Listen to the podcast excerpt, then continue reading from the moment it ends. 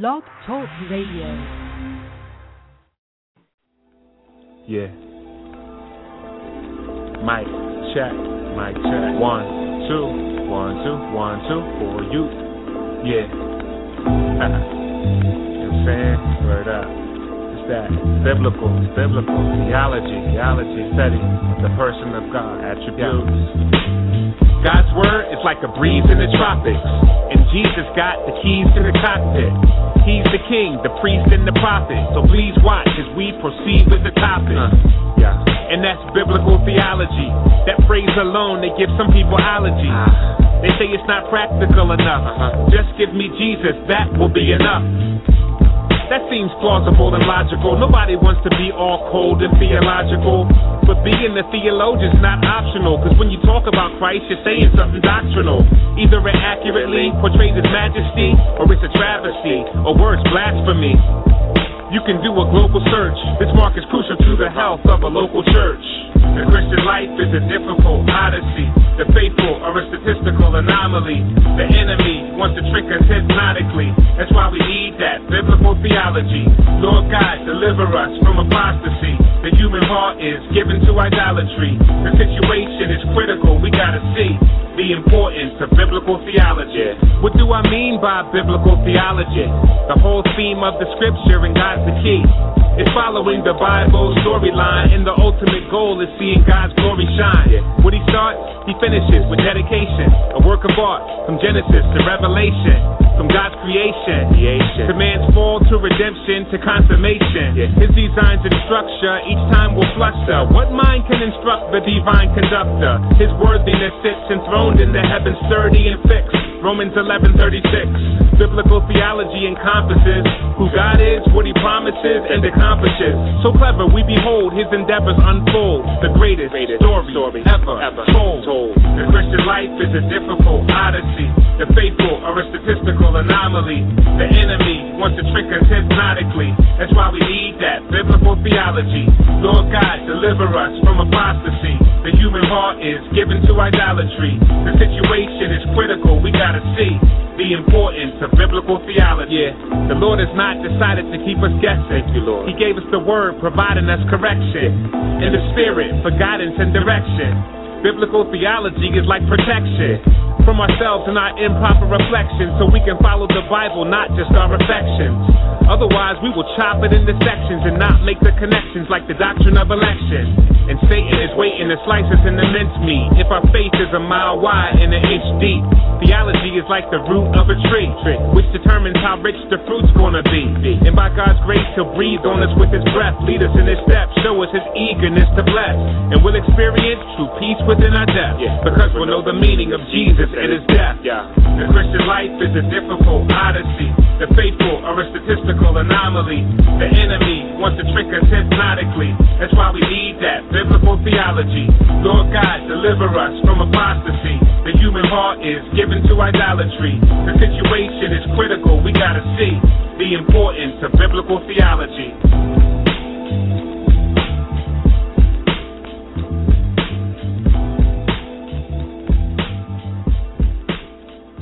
All right, welcome to another edition of Theology Matters, a special edition of Theology Matters uh, as we are uh, preparing to have a debate slash discussion.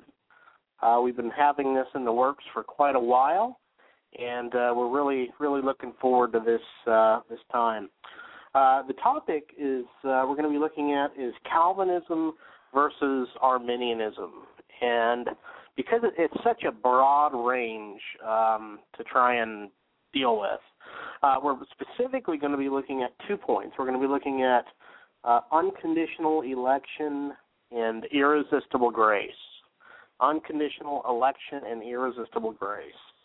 And uh, we're going to have uh, the the person that is, and I'm sorry for rushing. We're just going to have to kind of jump into this. We do have a two full hours, but we've got it timed pretty much down to the T. So um, want to make sure we we have uh, adequate time to do that. So uh, let's go ahead and uh, and let's bring our our guest first guest on. Nathan, are you there, my friend? Uh, yes, I am. It's good to be here, Devin. good to have you back, man. Nate Nate Taylor has been on here a couple times. Did the infamous Sola Scriptura debate that uh, definitely got a bunch of downloads and and got quite a bit of buzz on the internet. So he's uh, he's a good dude. He's um, got his Master's of Divinity from Westminster uh, Theological Seminary in California. I uh, recently got a master's degree in philosophy from Talbot. So he's, a, he's one of them West Coast guys. Uh, he is a ruling elder and interim pastor at uh, Christ, Christ Church Irvine. Is that right? Yeah, Christ Church Presbyterian in Irvine. Right. So he is going to be, uh, needless to say, representing the Calvinist view. And uh, for uh, the representing the Arminian view, uh, we got our friend Jordan Fishel on. Jordan, are you there?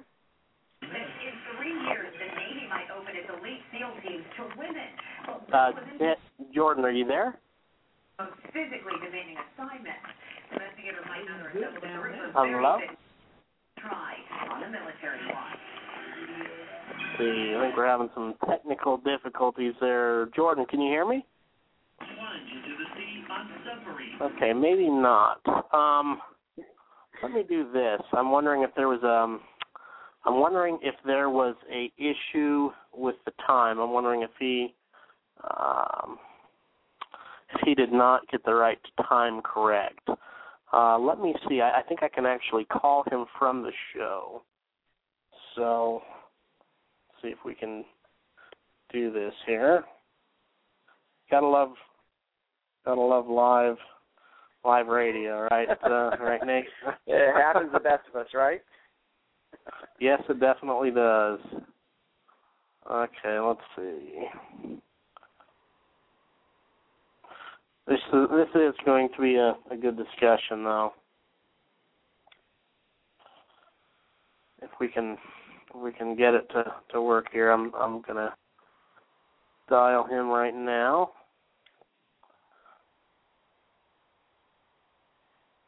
Many are called, few are chosen. Yes. Let's try this again here.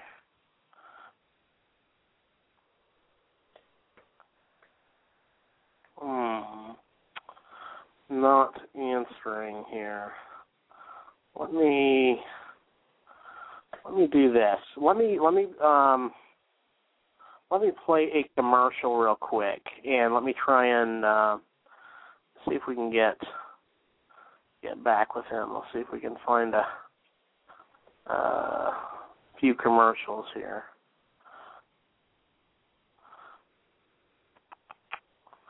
Um,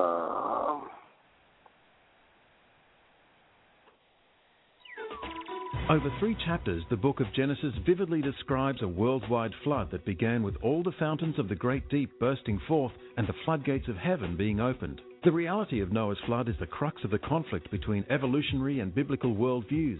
If this global deluge really happened, then the millions of years of Earth history and evolutionary progression supposedly seen in the fossil record are swept away. The flood accounts for the major geological features and the vast majority of the fossil record. Indeed, the fossils themselves are a mute testimony to the truth of the flood. We find billions of dead things buried in rock layers laid down by water all over the earth. Just what you would expect from the biblical account. If Christians were to believe and effectively defend the biblical account of the flood, then the basis for the evolutionary worldview would largely collapse. Many people would be saved from such a great pretension that sets itself up against the knowledge of God. To find out more from Creation Ministries International, visit our website, creation.com.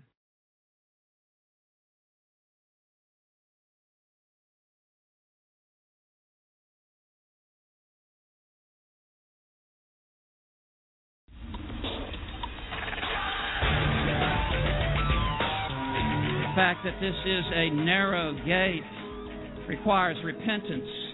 It requires leaving your baggage behind. It requires leaving behind the love of sin and the love of the world and love of self. As Jesus said, If any man shall come after me, he must deny himself and take up a cross and follow after me. There is no way to come through this narrow gate except you strip down and strip away all self sufficiency and all self righteousness, and you humble yourself and you come as a little child into the kingdom of heaven. And it is a narrow gate whereby you can only come one at a time. You can't come in a group. You're going to have to peel off from the group. You're going to have to break from the pack. You're going to have to break even from your family and come one at a time to the Lord Jesus Christ.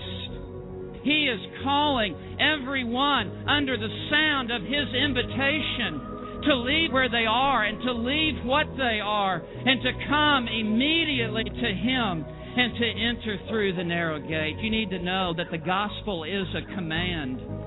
And you will either live in obedience or disobedience to this Christ who is calling you to enter through the narrow gate. And to fail to respond to this gospel is to commit the greatest sin under heaven. It is to trample underfoot the precious blood of the Lord Jesus Christ. And it is to insult the Spirit of grace who would be convicting. To say no to the gospel of Christ is to commit the greatest sin. Why do you refuse to come to Him that you might have life? It's not the signs and wonders. In this here chapter of John, Jesus had just done a bunch of signs and wonders, and people didn't believe him. Why? Because Jesus says the scriptures that you read, they testify about me. And Jesus claims were too hard for people. Jesus' claims basically, in essence, were you think you can work your way there, you can't. You've sinned, you deserve God's wrath, you can't dig your way out of your hole. But I am God. I will live a perfect life and die for you, taking the wrath of the Father upon myself. Now you must repent and put your trust in me. The people then, they hated that message, and people today, they hate that message. And it's a shame, because the option is you can just work like crazy to try to get to heaven. Knock yourself out, and you know in your heart of hearts that little conscience that tells you, uh oh, I'm in big trouble here. I am not doing enough. Besides, even if I do a bunch, how will I ever make up for these sins? You can't. But Jesus did. And this day, He promises you life. Why wouldn't you run to Him? Why wouldn't you flee to Him? Most likely it's your pride or love of sin, or you think you're too dirty to be forgiven. He promises, Come unto him in repentance and faith. He will not greet you with a scowl, but with love and forgiveness.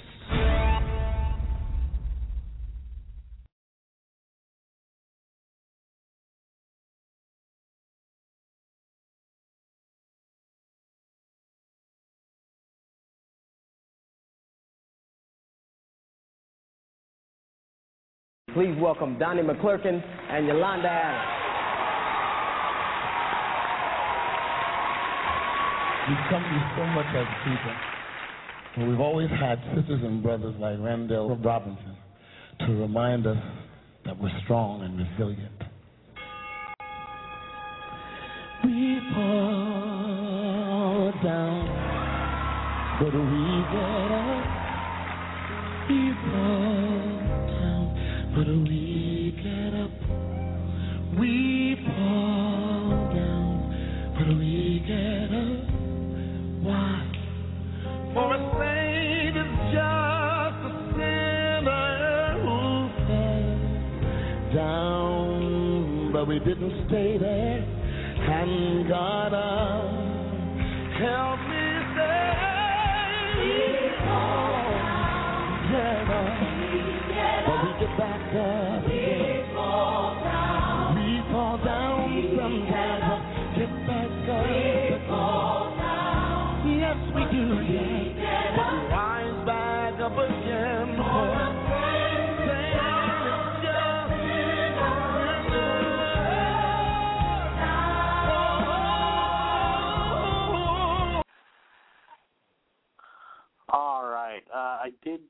uh, back here. It's Devin. Did get a hold of uh, of Jordan. He should be hopefully calling in any time. He might have got uh, the time zones messed up, which which certainly does happen, and uh, hopefully we will be able to proceed with the discussion. Sorry about that, guys. Sometimes when you're doing you're doing radio, sometimes things can get uh, a little confusing, and time zones can can can get messed up. And uh, I think uh, he says he he had had the wrong number, so uh, hopefully he'll he'll call in, and uh, we'll be able to get this discussion going. Uh, in fact, there he is now. Jordan, are you there? Yes, I am, sir. Hey, man, how's it going? It's going well. Got what can I do for you? Uh, well, it's uh, ready to do this debate. Are you Are you ready? Is it going now? Uh, yeah, uh, you might have got the time zone messed up. It was uh, starting at six Eastern. Yes, so Oh, we're actually live live on the air right now. All right, good deal. Sorry about that. Uh, it's all right, man. I was I was just saying. I know sometimes the time zones get messed up, but um, are you ready to go? Yeah, let me just grab a notepad, otherwise I would. All right, let me kind of introduce you here. Uh, I know you uh, you're going to be kind of representing the uh, the Arminian um, the Arminian view, and uh, we'll be looking. I was telling people specifically at uh, unconditional election and irresistible grace. And uh, if correct me if I'm wrong, but you're actually a student of philosophy at uh, UNLV in Las Vegas. Is that correct? Correct. I just got my BA. Wonderful. That's uh, that's good. Any anything else you you want us to know about you? Uh, nothing in particular. I'm just uh, trying to understand what the Bible says about rather important doctrine. Right. Let me let me introduce you guys. Nate, uh, this Jordan is is on the line, and and uh, can you hear us? Okay. Yes, I can. It's uh, good to meet you, Jordan. Well, good to meet you too, sir. Indeed. I look forward to a, a fun and uh, engaging discussion. Let's do this. Uh, I've kind of got the format written out. Uh, thought what we could do uh, with we've lost about 20 minutes uh, just with the confusion with the time. Um, but let's just let's just do this. We'll we'll go ahead and uh, give you guys each a 10 minute opening, uh, just to kind of lay out the issues, and then from there uh, we'll we'll let you guys each do a 15 minute cross examination, which will probably bring us right to about the seven o'clock hour. And then for the second hour, um, we had you guys prepare three questions or so for each other, and uh, you guys can kind of go back and forth. Uh, and then we'll we'll take about ten minutes or so. Uh, if we need longer, we can do longer, just to kind of discuss the um, discuss the your guys' questions with each other. So, with that being said, um, let me see and get my get my uh, time, my uh, little stopwatch here uh, going. Uh, Nate, did you want to go first? Yeah, I'll, I'll knock it out first. By all Okay, means. let's see. And Jordan, Tell uh, me, uh, is that? Go ahead. Yeah, so Yep. tell me when the when the time starts, and I'll uh, I'll start firing firing away here. Okay. All right, Jordan, you good with that? Yeah, you can go right ahead. All right. Uh, during this time, I'll go ahead and uh, kind of put you on hold, uh, Okay. and that way, that way you guys can both kind of be inter- uninterrupted. And all right, Nate, go right ahead. All right. Well, thank you so much, Devin, for having me on the show. Uh, and as you said, this is an in-house debate, so I would like to thank Jordan as my uh, brother in Christ for his willingness to debate me on this topic and so forth. So let me uh, first define my terms. I hold the classic Calvinistic position, which is best expressed in the Westminster Confession of Faith. I believe that free will is compatible with predestination. I believe that irresistible grace and unconditional election are reasonable and are not philosophically irrational. I believe the nature of this debate can be conclusively resolved by the Scriptures. So, to the Scriptures, I will go. The thesis I am defending is that irresistible grace and unconditional election are taught in the Bible. Unconditional election is the position that, from all eternity, God chose and predestined a large mass of humanity to be saved on the basis of God's greater purpose. God electing these individuals to be saved from all eternity is not conditioned on anything these individuals will do. And this is why it's called, after all, unconditional election. It's not conditioned on anything pertaining to the creature. God does not look down into the future to see who will believe in him only, to then choose them on that basis. The reason for choosing that person is for God's glory and the greater good, so that no one can ever boast in their salvation, but so that one can only boast in God and God alone. Irresistible grace is a position that when God calls you out of unbelief by His grace through the Holy Spirit, you cannot risk, resist it at all. It is not just that the it, it is not just the position that no one in fact resists God's grace. Rather, that everyone lacks the ability to resist God's grace. God causally determines you to be regenerated by His Holy Spirit so that you respond in faith. And God's irresistible grace is often called regeneration in theology, which is by the Holy Spirit. And this occurs logically prior to faith. And regeneration sufficiently brings about faith in the believer's heart. This is a grace that is truly amazing because it brings us from death to life, and it never fails. So the first text, which both seem to clearly teach both unconditional election and irresistible grace, is Romans 9, verses 10 to 19, which reads, And not only so, but also when Rebekah had conceived children by one man, our forefather Isaac, though they were not yet born and had done nothing either good or bad, in order that God's purpose of election might continue, not because of works, but because of his call.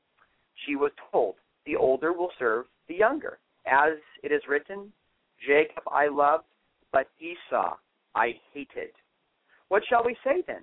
Is there injustice on God's part? By no means, for he says to Moses, I will have mercy on whom I have mercy, and I will have compassion on whom I have compassion. So then it depends not on human will or exertion, but God alone who has mercy. For Scripture says to Pharaoh, For this very purpose I have raised you up, that I might show my power in you, and that my name might be proclaimed in all the earth. So then he has mercy on whomever he wills, and he hardens whomever he wills. You will say to me then, Why does he still find fault? For who can resist his will? But who are you, O man, to answer back to God? Or what is molded, molded say to its molder, Why have you made me like this? You see, these verses seem pretty straightforward. And it does seem that the Calvinist viewpoint has the best explanation of verses 18 through 19, which is, So then he has mercy on whomever he wills, and he hardens whomever he wills. You will say to me then, why does he still find fault? For who can resist his will? So, if Paul were not teaching Calvinism, then there would not be a plausible way to explain these verses and the hypothetical reaction that Paul gives them. After all, when you present someone with unconditional election and irresistible grace, this is just the sort of reaction you get. It goes a bit something like this Hey, if you can't resist God's will, how can God hold you responsible? How can He punish you? It does not seem like an Arminian perspective can explain this text very well in light of these considerations. The second text supporting irresistible grace is John 6:44, which reads, "No one can come to me unless the Father who sent me draws him, and I will raise him up on the last day." In this text, all that are drawn are raised up in salvation with their glorious resurrection bodies. There is no general sense in which God draws all people by his prevenient grace here, because if all were drawn, then everybody would be saved, which would be universalism. And we all agree here that uh, universalism is mistaken. In short, all who are drawn are saved, they're raised up. So this text seems to rule out the Arminians' perspective on prevenient grace. Furthermore, furthermore, the word draw used here is a Greek word, haluku. And this Greek word is predominantly used in the New Testament as dragging. John 12:32 has this meaning. John 18:20, Acts 16:19, Acts 21:30, and James uh, 2:6 as well. If Jordan wants to question me later on John 12:32, he can feel free to do that. It is used twice in John's Gospel for dragging a net of dead fish in John 21:6 and John 21:11. Indeed, there is no clear instance in, the, in all the New Testament that suggests that heluku means anything else but drag. The text then would be rendered in light of this. No one can come to me unless the Father who sent me drags him, and I will raise him up on the last day. Lastly, this text has to be teaching irresistible grace because John, in the very same discourse, says that the reason why people do not believe in him is because they are not granted to believe by the Father. John 6, 64 through 65 says, But there are some of you who do not believe. And he said, This is why I told you that no one can come to me unless it is granted him by the Father.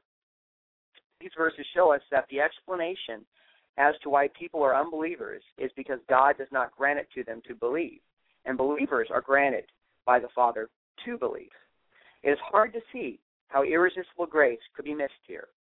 Another argument I would like to look at comes from 1 John 5:1. Renders, everyone who believes that Jesus is a Christ has been born of God, and everyone who loves the Father loves whoever has been born of him. Now, this text is teaching that in order to believe, we have to be born again. The word here for born is genao, and in this text, this word is per, a, a perfect passive participle, which indicates a completed action. This means that at any instance you believe, this means that you have been already born again. It is interesting to note that the consistent language of regeneration in Scripture suggests irresistible causal determination. Regeneration described here is being born again, but no one ever has or will have a libertarian choice about whether they are born or not. So the best explanation of this language is that God irresistibly determines you to be saved. Lastly, the fallen state of an unbeliever implies irresistible grace. As Romans 8 8 says, those who are in the flesh cannot please God. Those in the flesh here are unbelievers, and they can't please God. But have faith in Jesus would be pleasing to God, of course. So unbelievers cannot have faith in Jesus. In addition, looking at uh, Jeremiah 13:23, it says, confirm this point more, says, "Can uh, the Ethiopian change his skin, or the leopard his spots? Then also you can do good, who are accustomed to do evil." According to this text, if you are an unbeliever who is evil, then to do good is akin to changing your skin color, or as a leopard having the ability to change his spots. The Ethiopian lacks the ability to change his skin color, and the leopard lacks the ability to change his spots. Then so too unbelievers lack the ability then to do good. And obviously having faith in Jesus is good. These are clearly things that are out of one's ability to change, and so the unbeliever needs God to change their spots and to become a believer in Christ. This is why their hearts have to be open like Lydia in Acts 16:14. And that concludes my opening statement. Thank you. All right. Thanks, Nathan. I appreciate that. Yep. And we'll go ahead and go to uh, Jordan. Um, are you ready for your 10 minute opening, Jordan? Uh, yeah. oh, let me, Caught me a bit uh, off guard, me- but I'm sorry. I'm sorry. Go ahead. Go- Go ahead. I'm just I'm just saying that with the time I got kind of caught off guard, so I don't have all my stuff with me here. But uh, I've Okay. got a good good idea what what I'm going to say. Okay. Okay. Um, whenever you're ready, just go ahead and uh, you know, I mean, if you if you don't want to use your whole ten minutes, uh, you certainly don't have to. Uh, whatever whatever you like. Okay. Thank you very much. Tell me when. Okay, ready, and you can uh, begin now. Okay. Well, thank you for inviting me onto the show. Uh, I'd just like to agree with Nathan that this is an in-house debate among Christians. That this is not the kind of debate that is uh, dealing with the essentials of salvation. This is much more dealing with the, the hypothetical and theoretical. Um, so, in that respect, let me just start by giving a presentation of what the Arminian Molinist position is, and then when we get into the, the cross examinations, we'll go through uh, the details. All right, so the first thing that needs to be recognized is that it is not an objection against God's sovereignty. Uh, in the same way, the, the Calvinists will agree that uh, the view known as hyper Calvinism, which teaches an extreme form of God's sovereignty, that God has this exhaustive, hard determinism over everything that happens. So, like in in Corinthians, where it says that God is at work within us, both to will and to do according to His good pleasure, the the hyper will take that same kind of active inworking and apply it to God actively inworking sin, sinful desires into the hearts of the creature. And so they will say that God isn't sovereign. God is not sovereign unless He's that sovereign, that He's doing those kinds of things.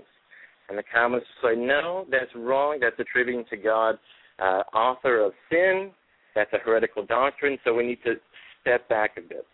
Likewise, the Arminian comes along and says that the Calvinist view, which is still a form of determinism, as Nathan said, that God is causally determining, but it's not in the same active, uh, inward sense that the, the hyper Calvinist uses. But nonetheless, the Arminian will say that this is still attributing too much to God, and it's not escaping the conclusion that God is the author of sin. So the Arminian is taking the what's known as the, the libertarian view of free will because he believes that the Calvinist view does not escape the result of God being the author of sin. So the view here in mind is not uh, an attempt to hate God's sovereignty or exalt man above his place where God has put him, but it is wholly for the glory of God and his sovereignty and rightly understanding God's providence and how he goes about predestinating and electing and so on. So, the Molinist, or the, the Arminian comes along and he says that that God deals with predestination and election and his providence with man's free will.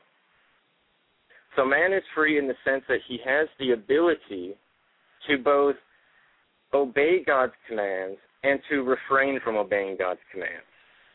In the case when God is supplying him with that divine grace which is necessary and sufficient for man to be able to obey God. So God is necessary, his divine grace is necessary for man to be capable of doing anything that is truly good and pleasing to God.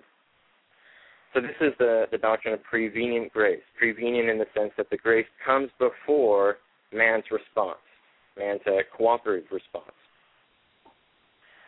Furthermore, the Molinist addition to this, arguably Arminius was Molinist, but I'm not going to get into that, deals with how predestination is related to this kind of freedom. So it goes it goes like this. God has is typically understood as having two kinds of knowledge his natural knowledge and his free knowledge.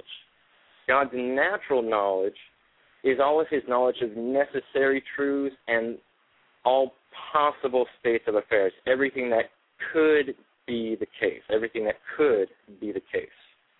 God's free knowledge is all of his knowledge based on anything which he determines to be the case. So these these are truths that are dependent upon his will and they're contingent. So they do not have to be this way, but God makes them this way. The Molinist position adds one more type of knowledge. It's called middle knowledge because it's it's between that natural knowledge, which is all the necessary truths, and the free knowledge, which is all the contingent, dependent upon God's will truths. So the middle knowledge is God's knowledge of all creaturely counterfactuals, which is a fancy way of saying that God knows exactly what any given creature would do that possesses free will, the libertarian sense of free will, if they were placed in any possible state of affair. So that if someone is in some circumstance, God knows what they would do.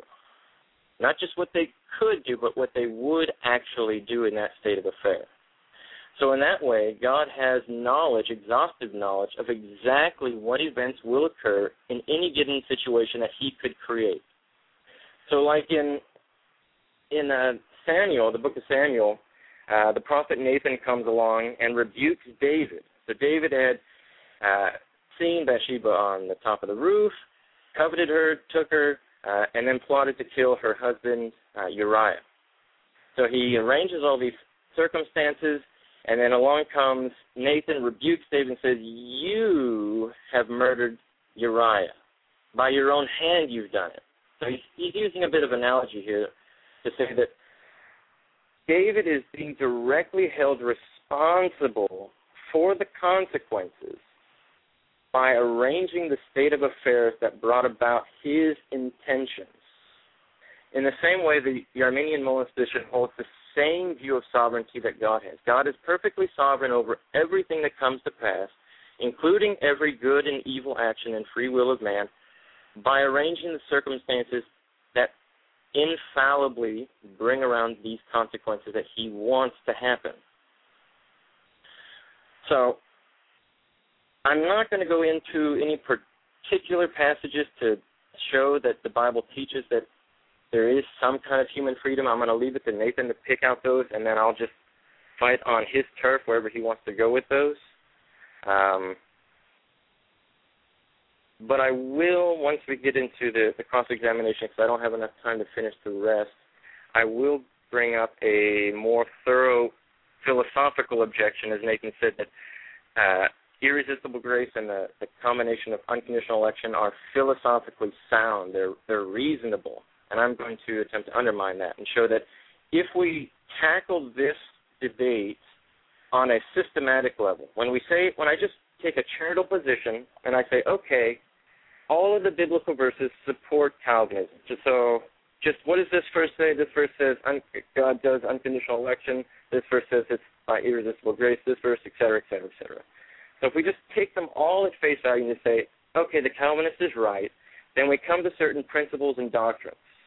Now, when we take those in whole and we try to take an internal consistency test to see whether the, the views themselves are contradictory to one another or if they lead to any further uh, consequences that are heretical, such as God being malicious or God being the author of sin, then whatever is causing those contradictions or those heretical doctrines, we can say that is false. We know it's absolutely false with no with no shadow of a doubt. And so there's no there's no problem with a ambiguous text or interpretations or all these things, we can say it's 100% certain this is wrong.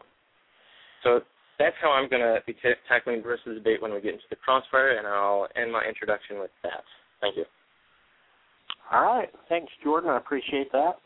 Uh, if you guys are just joining us, we are having a uh, debate uh, on Calvinism versus Arminianism. We're specifically looking at unconditional election and irresistible grace. I only have two hours, so don't really have a whole lot of time to hit every point. Um, but Jordan just finished his uh, 10 minute opening, so now will be a time, uh, 15 minute cross examination.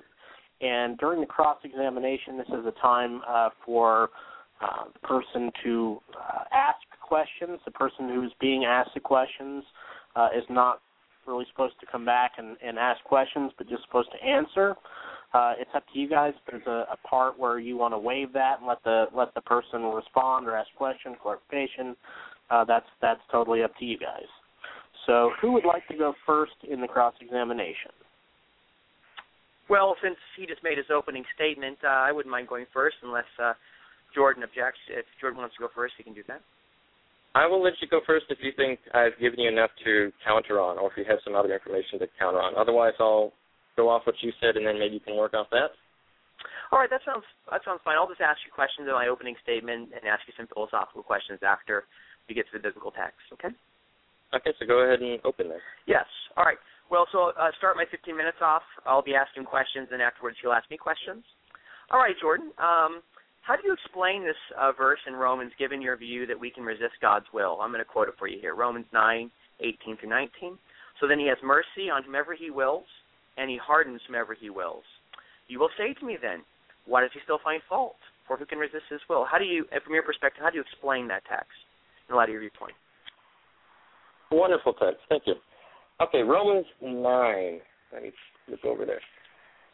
All right, the thing that needs to be recognized is that the the will that's being talked about here is not giving an explicit understanding of the nature of human freedom. It's talking more along the terms of uh, desires, or in Romans three, where it says that uh, what all have sinned, all have fallen short of the God. There are none who does good. There's none who follows after God. But that's that's actually a, a hyperbole. It's, a, it's an exaggeration. The fact of the matter is that what's really being stated there is that no one pursues God apart from Christ working in him those desires. In the same way, here in Romans nine, what's being what's not being said here, what is not being said, is that those who will to pursue righteousness by faith are being rejected by God. Rather, the the whole uh, parable here, it is a parable referring to Jacob and Esau, uh, Isaac and Ishmael. To the same way in Galatians chapter 3 and 4, Paul uses the exact same analogy, where these are standing in for uh, Jacob and Isaac would be the children of faith, and Isaac and Easter, Ishmael and Isaac, sorry, would be standing for the children of the flesh or the children who are pursuing pursuing righteousness by works. Oh, uh, so Jordan, he, J- Jordan, yeah. I, I, I'm yeah. not. I, I was just curious in um, not your whole view Romans nine, but just how your view explains this particular text. How, how okay, does it so explain uh, it? Like how the function? simple I, I mean, sentence conclusion. Yeah. Sentence conclusion.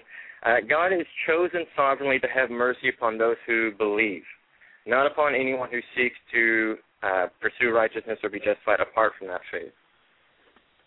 Okay, so so so this is this is saying then, if I understand what what you hold, that um, this is objecting to God having mercy on those who have faith. No, it is not objecting to God having mercy upon those who have faith, but it's explicitly saying that the, the willing and the working there is referring to those who pursue righteousness by works apart from faith, as though it were not by faith. Oh, okay, okay. Um, now, let me ask you a question. Would you say that um, what's repugnant about the Calvinist position is that, or uh, counterintuitive, I'll use a more philosophical, neutral term there. Would you okay. say what's uh, counterintuitive about the uh, Calvinist position is that God um, God causally determines you and you can't resist it, and that He punishes you for that? I will say yes. okay, I mean that, that's all. I, that's all I wanted to know.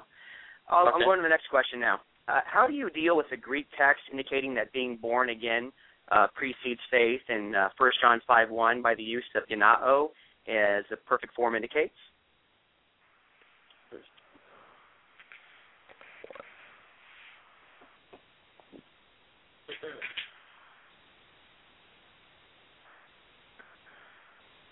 I would say it's giving a, a, statement of what is presently true. Those who are believing in Jesus as the Christ are those who are born again, and those who ever love the Father, uh, etc. So it's those who are presently believing God are the children of God, those who are born again.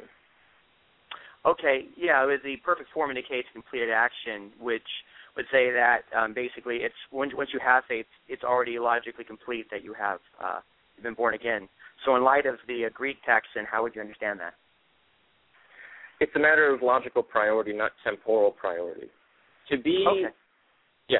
So it's for my view, it'd be that the logical priority is that faith precedes justification, but faith does not precede prevenient grace, which includes a kind of regeneration. It's just not that regeneration unto salvation.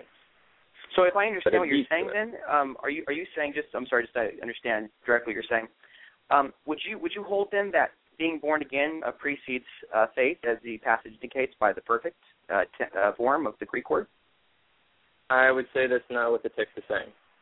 So yes. Oh, okay. So you you disagree that a perfect here means a completed action?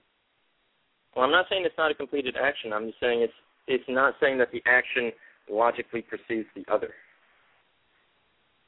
Okay. Oh, I thought you said the opposite. That logically, that that uh, the perfect because it's a completed completed action um, indicating you have faith. So in order in order to have faith, um, there has to be a, a completion, namely being born again. I thought you did say that that one logically preceded the other, namely it was a born again. So I misunderstood your answer to that. So you would you would not say the perfect indicates that here. Is that right? It's it's a little more uh, complex than that. It's the moment someone has faith, that is the exact same moment that they're born again. I agree but with that. the way That's in right. which they got to that condition of being in faith was not via a salvific regeneration. Put it that way. Okay, so So so, the perfect form the, the perfect form here then would uh, which would suggest the completed. So it says if you have they I'll, I mean I'll read the read the text. Um,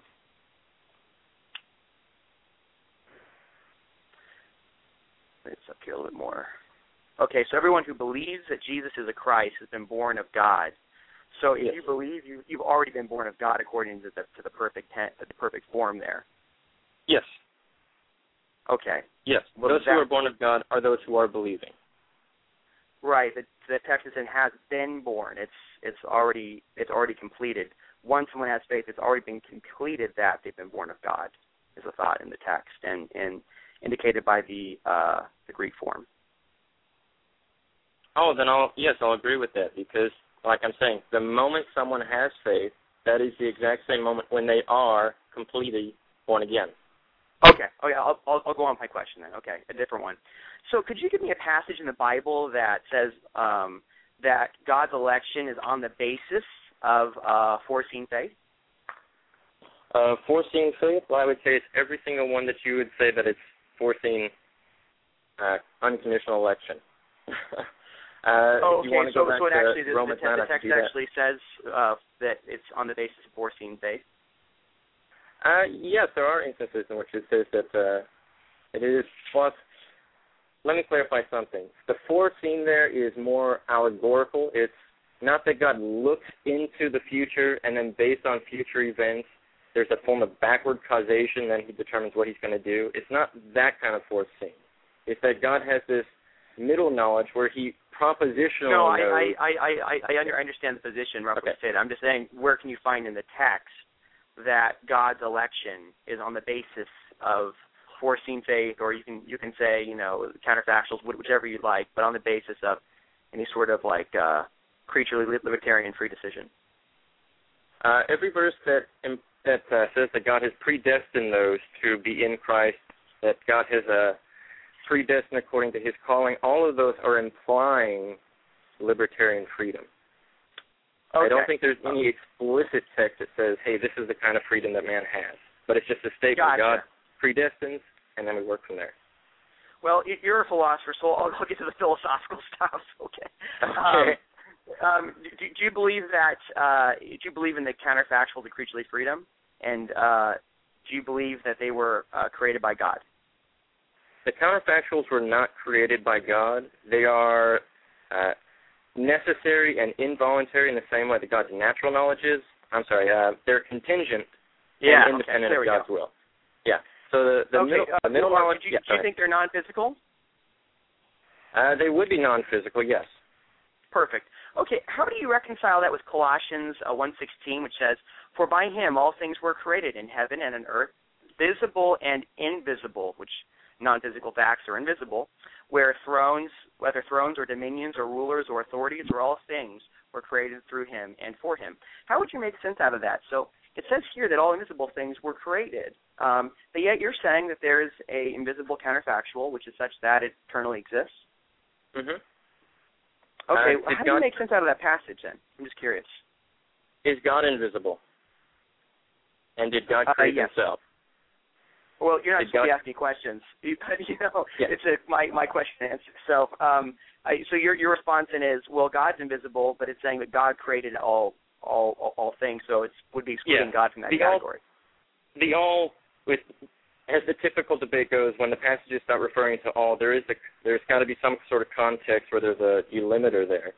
The all does not necessarily have to apply to every single possible thing that we can think of. For example, it does not apply to God here, who is invisible, and it wouldn't apply to mathematical truths, which God does not create those; they simply are the way they are. And so it'd be the same with these creaturely counterfactuals. I understand. I understand. Assuming one's a Platonist, certainly. Uh, okay, well, I'm going to ask you another philosophical question then. Does anything explain why the counterfactuals of creaturely freedom exist and why they are the way that they are? In other words, why are they one way rather than another? You know, someone Peter chooses to pick an eat an apple rather than a grape, uh, or chooses to do this rather than that. Why are the counterfactuals the way they are? What explains um, the way the counterfactuals are and why they exist? What's the explanation of them? If I'm understanding you, you're referring to the objection or the, the grounding objection? Um, well, I'm, I'm, asking for an explanation of them. Yes. Okay. Well, uh, in philosophical jargon, that's known as the, the grounding objection, and that is actually a very good objection. That one's not been fully worked out yet. Uh, the last I've heard, um, it might be a few years old. Maybe there's been some new information I haven't come up on it yet. It's still working in the pipeline here, but uh, Thomas Flint had a book on divine providence. It's an extremely technical book, uh, not recommended for the faint at heart, but he gives a very thorough analysis of the, the grounding objection. So, what are the the truth makers? What are the things that make it true that, uh, for example, Peter would deny Christ three times rather than not, even if so? If we say that he could have refrained from denying Christ three times, maybe he hadn't done it two times or four times, whatever. So, what is it that makes it true of Peter that he does this rather than something else. Uh, there's I, am just asking for, for for an explanation. If there's no explanation, you can say that we can move on, or you can say you don't need explanations of all things, and whatever whatever works. Just uh, okay, um, I, I'd like to know. The objection itself, when we try to, to formalize it and to work it out, is incoherent. So it's it's not even clear what's being asked in the, the grounding objection about what it's like. Do do these propositions even need truth makers? And then when we try to assume that there are such things, it's not clear what they are. So I I don't have a good oh, answer. Okay, okay. So so then you're saying is, is there an explanation of why they are the way they are? Uh, I would say there is. We're just not aware of it yet. Okay. Is, is the is the explanation have anything to do with the creature? Uh, it would be the creature, but it obviously wouldn't be an actualized creature. Right, because the creature doesn't exist.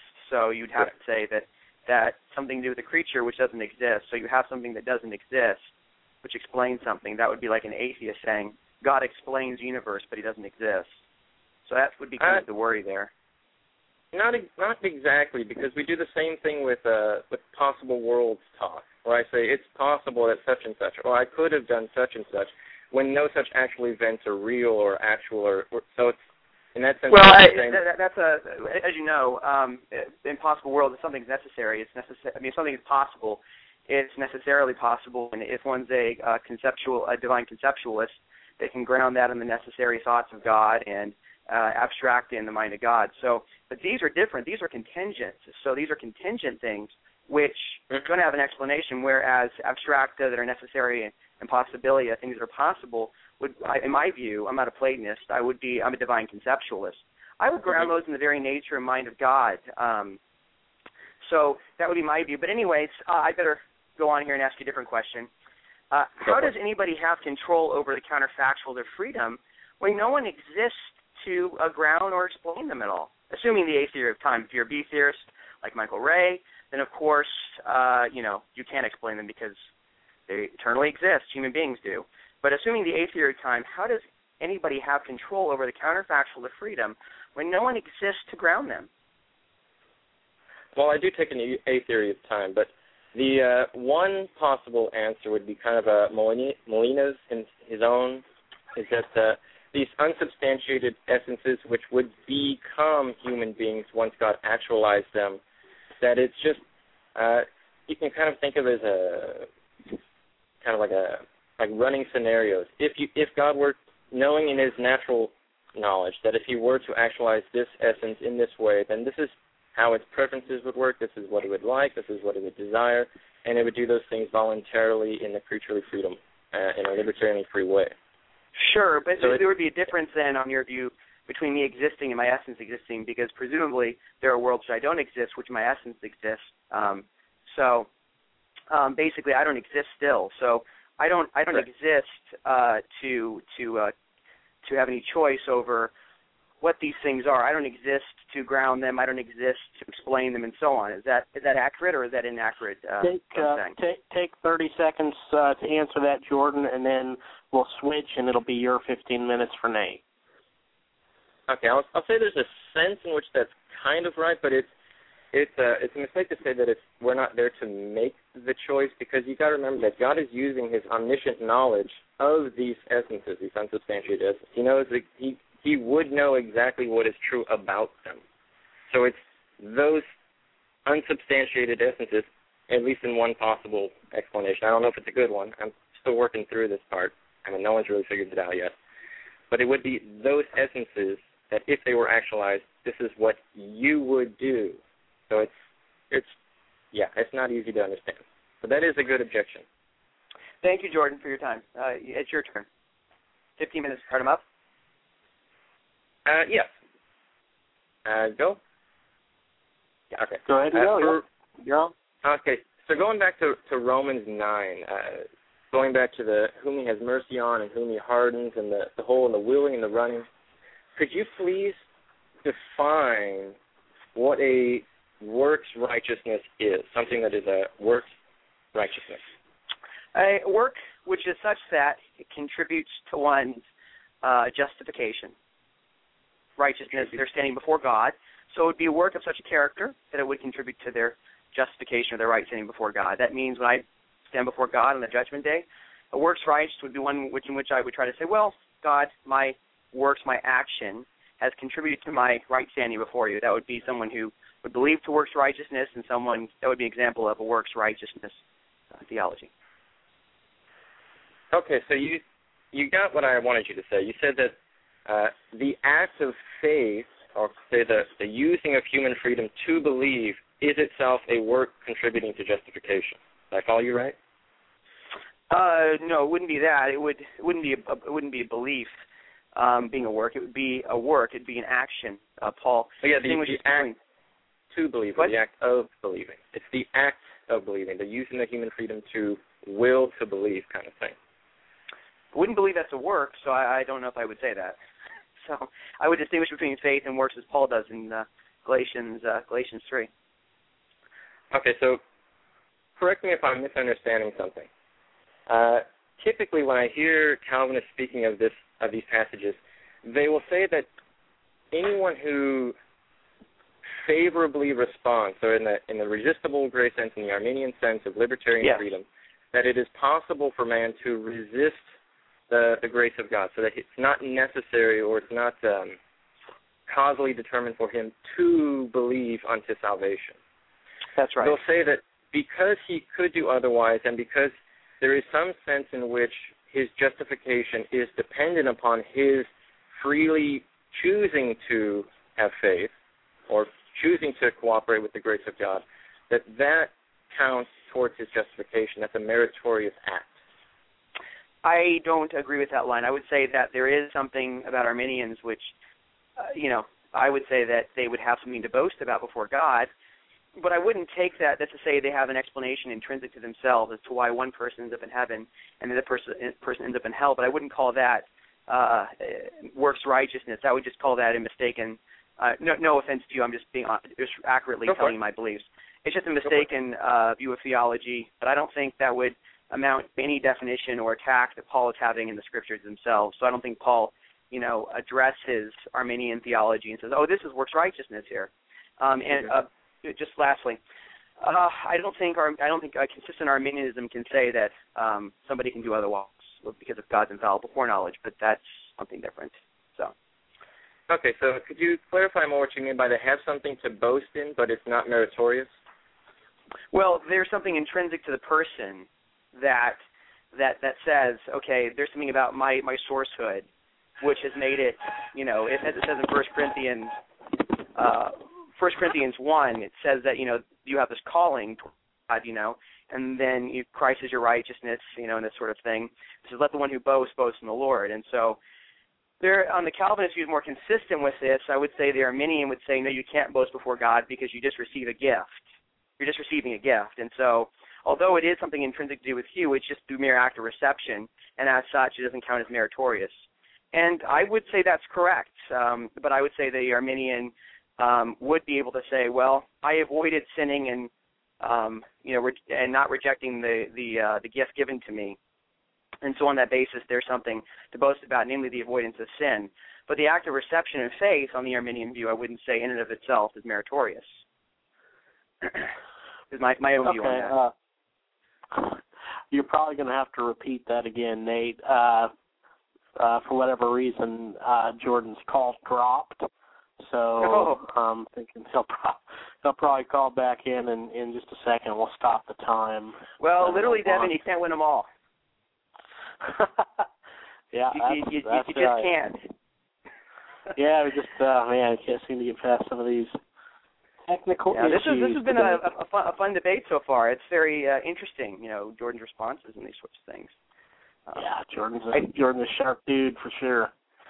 Yeah, but you know, this is fun. an important discussion. You know, it's it's a it's an important discussion. Um, you know, it's I think sometimes people think, well, it's you know, it's a non-essential, it's a non-essential, but non-essential doesn't mean not important. You know, because it does exactly exactly it does affect our our view of God. Jordan just called back, so let me get him back. Okay, he's on. on the line. I, I dropped my phone. Hey, Sorry. Jordan. That's okay, man. We know uh, we know you dropped it. Um, You know, you you know, Jordan. It's just, it, it, it's it's just one of those days, Jordan. It's just one of those days. Yeah. I've had them too. Nate, Nate, go ahead and repeat your response. I don't know if did, did you hear it? Did you hear it, uh, Jordan? Right. Right. Well, I, I I would say that the Arminian viewpoint, uh, with its view of reception of faith, is not meritorious, but the avoiding of the sin of not receiving it, that does seem uh, to be kind of a worry there with boasting and finding intrinsic value in yourself for avoiding uh, not receiving the gift of grace. So that would be a worry, but not the actual reception of faith itself on the Arminian view, I would say, is uh, necessarily meritorious. But the fact of avoiding, you know, not sinning and rejecting the, the reception of the gift, which is by faith, on the Arminian viewpoint. And there's different Arminians that would differ on this, and there are certain Arminian uh, uh, later developed theologians, I would say, have more heretical viewpoints, um, and there's more evangelical ones, which I would assume, like yourself, that don't hold those viewpoints about governmental view of the atonement. So, you know, I don't want to clump everybody all all together here. So I'm trying to be fair. Okay, so uh, so just to clarify, that what you're saying is that your concern is not that the the cooperative response to divine grace is meritorious, but that there's a sense that because man is capable in some sense of uh, resisting and therefore not being saved by divine grace, that it's uh, some sort of fallibility that God could fail. Is that what's going on? Well, I mean, that would be something to do with more perfect being theology. I know James White always says that, you know, God can save, uh, tries to save, but he fails. I mean, that would be, I would link that more with perfect being theology and God's greatness and control. Um, but Mhm. that the the uh, thought here would be something that I would say the act of avoiding sinning when you receive the gift of grace. To say the avoid you avoid resisting God's grace, you um, avoid not receiving the gift. Um, that that would worry me because all our, because you know when you have faith in Christ, you're avoiding at that point from sinning and rejecting Christ. And so, whereas people that are end up in hell, they uh, reject Christ and they don't receive the gift of grace. Um, so that would be the worry is putting that sort of intrinsic basis in the creature. That would what would worry me is in terms of boasting God and God's majesty and the greatness as the most perfect being. So that would be my concern primarily. Uh, I'm not. Su- I'm still not sure if I'm quite following exactly where. I'm not. So let me let me answer your question directly. I don't think it's Okay. meritorious. Yeah, I, I got mean- I got that part.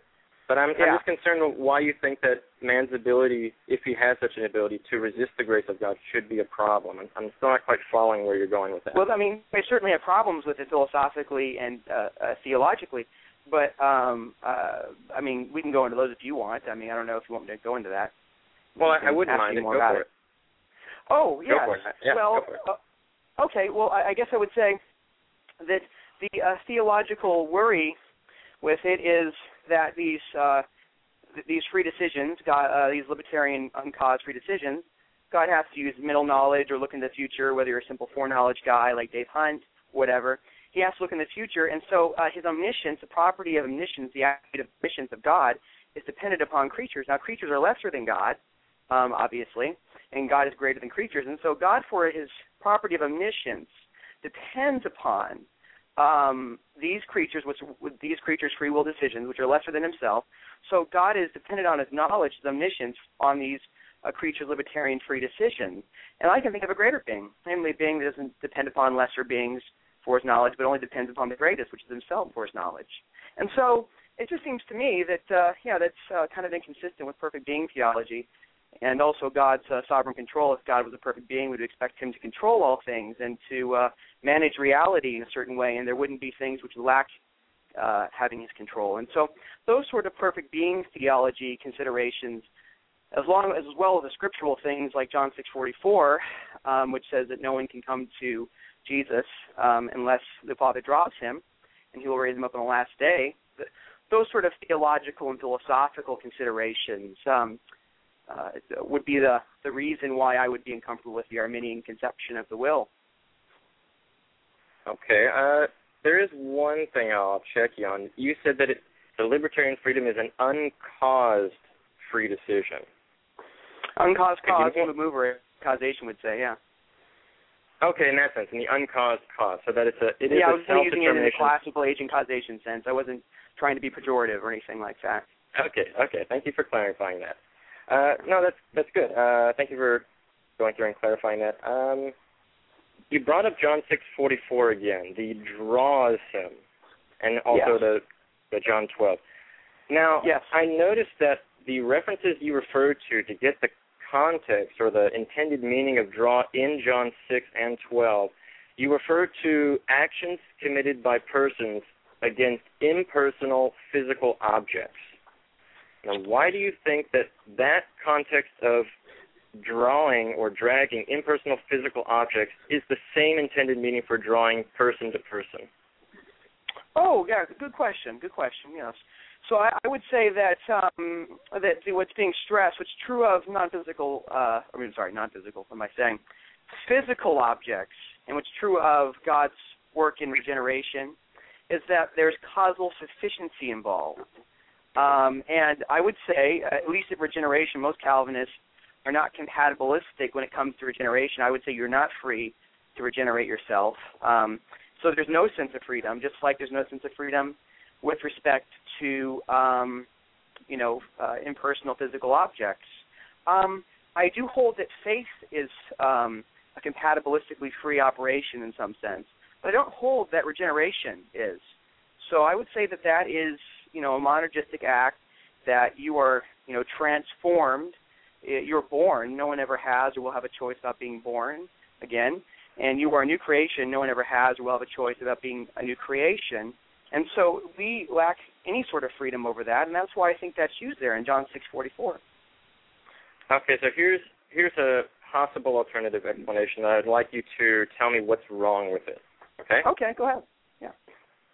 Now, if I agree with you that regeneration is a monergistic divine act of God, okay, but the completion of that act, which is given for the purpose of salvation, is resistible.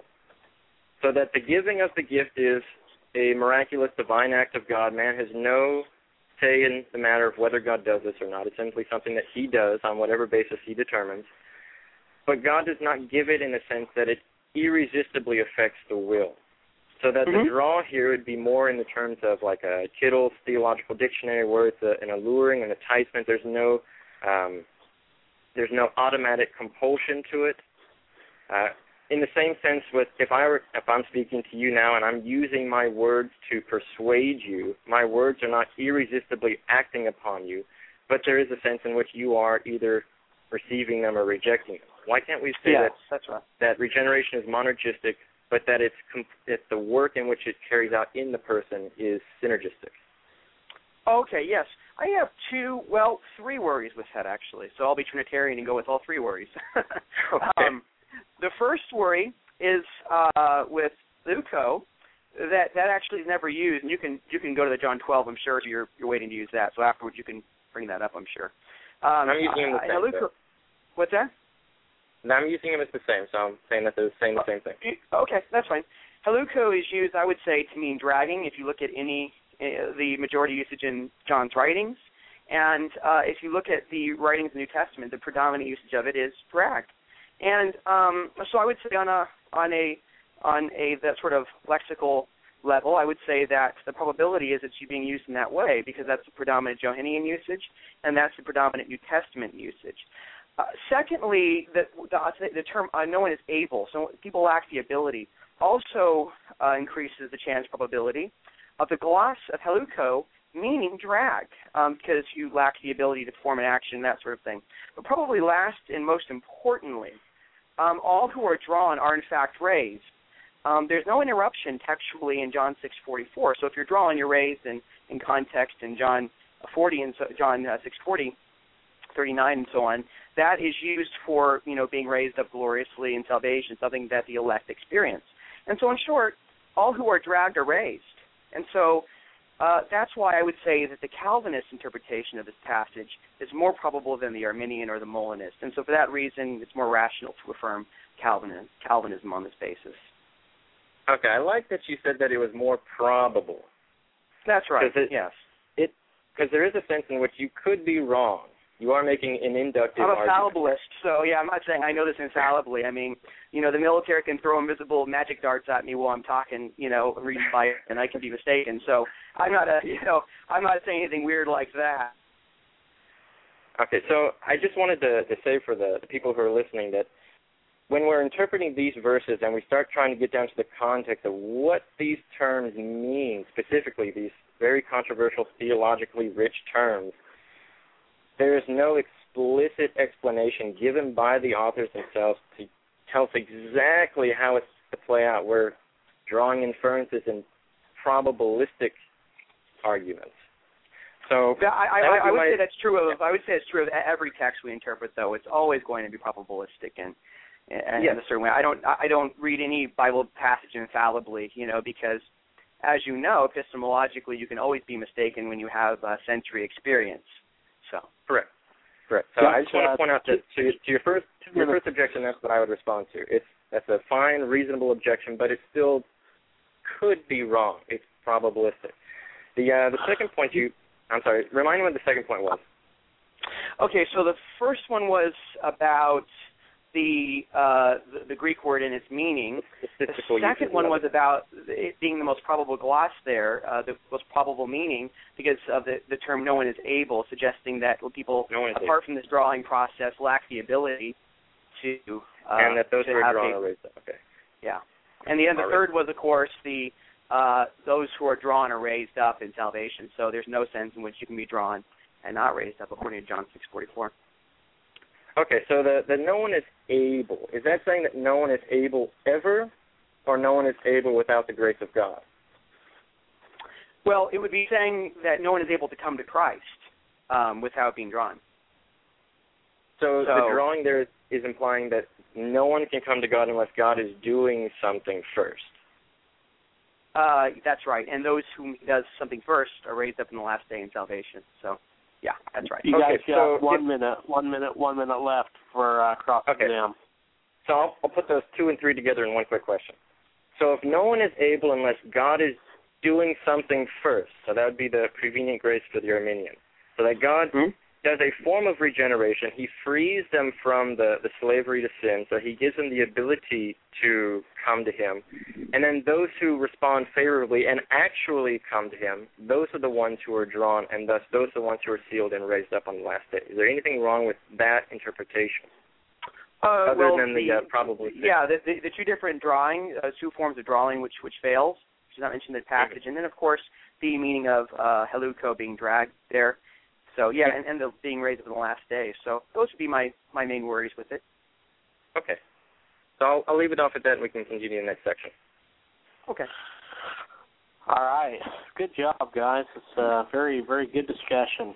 Definitely high level, high level discussion here. So, uh, let's go ahead and uh, I guess we'll move into a time of you guys. Um, uh, you, one of you guys will ask a question to another, and uh, we'll take ten minutes or so, uh, just kind of discussing it. Uh, if if it ends quicker than that, that's fine, and, and you guys can just kind of direct that and go on one to another. So, uh, I guess what Nate, you want to let you go first here with uh, your first. You know, I'm question always before- anxious. I'm always on the anxious bench bench here, Dad. I'm ready to ready to fire away here. So, anyways, okay, um, Jordan. So, Yes. um, this was a question about events and your view of free will. So, according to J.P. Moreland, the most widely accepted view of events is that event is an instantiation of a property at a particular point uh, at, at in time. And of William Lane Craig says, by event I mean something that happens. Um, would you Sure. agree with these construal of events? Uh, that sounds reasonable. Yeah. Yeah, so it's an event is an instantiation of a property at a particular point in time, and an event something that happens. You'd agree with that, right? Yes. Okay, uh, Jordan, do you believe that when you choose to turn on your computer, that this itself would be an event? The choice itself is an event, or the actually turning it on is an event. Right. So you're making a choice to turn on the computer. So you are causing, you as an agent, you're causing an event. Is you causing an event itself an event? Yes. Okay. So the event of you causing an event, who causes that? I do. The agent. Okay. So so okay, here we go. Um, let's- let's- we're going to use some high level philosophical stuff here. So you're Go an it. agent. Okay. You're causing an event of you causing an event. So the you causing of an event of you causing an event is that an event? No. Okay, well that seems odd because you as an agent are, are causing an event of you causing an event. So it would seem like that this is something that happens, and so it would qualify as an event according to William Lane Craig and J.P. Moreland. Not You're not exactly. Yeah, the distinction here is that the actual event when the agent determines to do something is not distinct from the event that obtains. So it's Uh, say, like you said earlier, it's the it's the uncaused cause, like you said earlier. There's nothing Right, external right, right, to right. the But, agent. but if, it, if it's if it's uncaused, then of course you do not cause you causing another event because you would just cause no, the event. I just I do not cause myself to cause an event. I simply cause the event. okay, and that's an event. But does that event begin to exist? Does it begin to exist? Yeah, once it's actualized. All right, so it's something that begins to exist without a cause, right? The cause is the agent, like I said. Right, but the, the so okay, let me let me just throw my cards on the table here for you, okay? Go for it. I um I, I object to agent causation because it's metaphysically impossible. Uh, that's a sacred creatures. I believe God has agent causal free will, um, but it, the thought here is that an agent causing an event is itself an event. The question is, is that event caused or is it uncaused? Now, if it's caused by the agent, then the agent causing that event would have to be itself an event because you originally said an agent causing an event is also an event. So the thought here is that you end up with an infinite regress, which you don't believe you can, you know, have an actual infinite of infinite regresses, you know, through successive Yeah, that- addition. That that would be absurd. Yes, and so my my point here is this this agent causal view, given this view of events, would end up um, either two things that are metaphysically impossible. Here's the dilemma: an event would come into existence without a cause, or there would be an infinite regress through successive addition, which would be absurd. And so this is why I would, you know, basically say that I would hold that the Arminian perspective is uh, not only um, theological problematic, but also metaphysically impossible. Uh, So that's may I- basically. may I respond? Of course, yes. Okay, my response would be one is more just a simple and intuitive. That objection is too strong because it would equally apply to God. And Uh, no, no, it wouldn't. God it, it, it, just, just so you don't waste your time here, so you understand exactly. I hold the Craig's view of God in time, so God would be an eternity, and so he would be he would have he would have an eternal event. The event would be him causing or, or actualizing this world, and that would be an eternal event without a cause because God's an eternity. So it wouldn't apply to God, in my view. I'm not familiar with Craig holding that event or that. No, no, my view of. God in time. So I can have a timeless event of God choosing to actualize and create this world, which never never begins to exist. So I don't need to have a cause for it. Uh, that's actually a mistake of timelessness. Once God actively begins to doing something, He brings about a change of affairs. So once that change of affairs occurs, that is an instantaneous event. Oh, yes, the, the first end of a creation, but him choosing to create this world, the choice. So in, in action theory, you have choice and action, and the choice uh, does not issue in time, but the action does. That's that's the distinction. Choice is issue from action according to age, the standard view of agency. So no, I mean the action would cause the first event in time. The choice would be eternal. Uh, then it sounds like you're making a, a temporal fallacy there. You're saying that the choice temporally what is, precedes what is action. what is a temporal fallacy? I'm just I just kind of coined that term. The the idea I'm getting at is that you're you're separating it in a temporal delay. That first there is the choice, and then in a temporal sequence later, the action is obtains. But the proper way of understanding is that the act or the uh, the will, the ch- the choice, is instantaneous with the act. They're not separated in any temporal sense. There, there's a logical priority, but you can't separate the two. Well, actually, in yeah agent uh, theory, that's incorrect. There are uh, there is actually seconds or perhaps 0.5 seconds, you know, before you make a mental register, you're going to make a decision, and then you issue out an action. So, yeah, I, I, Uh, I do think that's very, that's that's very different. You're referring to the, the physical causations that follow from a choice. I'm referring Yes. to the choice that once all those causations begin, that instant that they all begin and go to that goal-oriented choice, that is when the choice was made. Oh, okay. So let me let me ask you a question to, under, to help you understand what you're saying. So, are you saying that God didn't choose to create uh, this world from all eternity past? He didn't choose to create it. He he he made he made he changed in eternity. He knew all he of a sudden would in create it. eternity In a, he he chose in, because in eternity in a- you can't really change. You can't like all of a sudden you know you you, In you can't go from not choosing to choosing. in a timeless state, there is no change, but that doesn't mean it's impossible to change. The timeless state is saying that, uh, essentially, it's saying no more than that there are no non-unique states of affairs. There's just the God and nothing else state of affair. But once a new property is brought into the, the state of reality, so that you have the God and something else world, that's a change, and so there's no longer a timeless state, but God enters into time. He has experienced change. Okay. Okay. Um, right. But you would say you so you would say God did not choose to create this world in eternity. Is that correct? He did choose to create it when he was in a timeless state, and the moment he made that choice, a change occurred. So that was a new well, moment. there, there, there can't be moments in eternity. It would just be a, an eternal choice, and then in a moment he would there would ha- there would issue an issue an action. The timeless state is a single moment. The moment following that is when time emerges, because now we have a sequence of moments. Right. The, the, the it wouldn't actually wouldn't be a moment. It would just be just eternality. I don't know. Moments would be usually applied to temporal Well- slices. But uh, Well, anyway, e- no, I, I, eternality I would I would go ahead. Uh, the calling it eternality is kind of ambiguous. The the point is that it's there is no Yeah, change all, all, all I mean by that is, is, is, is, is you know events in stage which are such that they lack any temporal succession at all. That's all I mean Correct. by that. Correct. Yes, I'll agree with that. Yeah.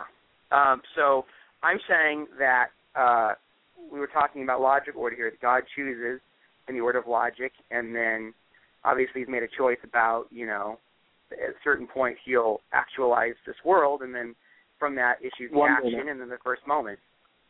One minute, Nate. I, I didn't quite hear that last thing that Nate was saying.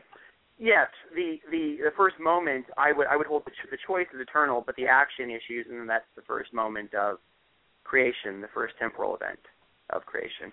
And so this is this is the larger point I hold to is that I hold that it's an eternal event, um, God's choice. The God pos- God actualizing this world, choosing to actualize this world is an eternal event. And so I would say that it's possible for God to have this sort of free will, but it's not possible for human beings to have a free will because it results in an event coming into existence, which everything that begins to exist has a cause.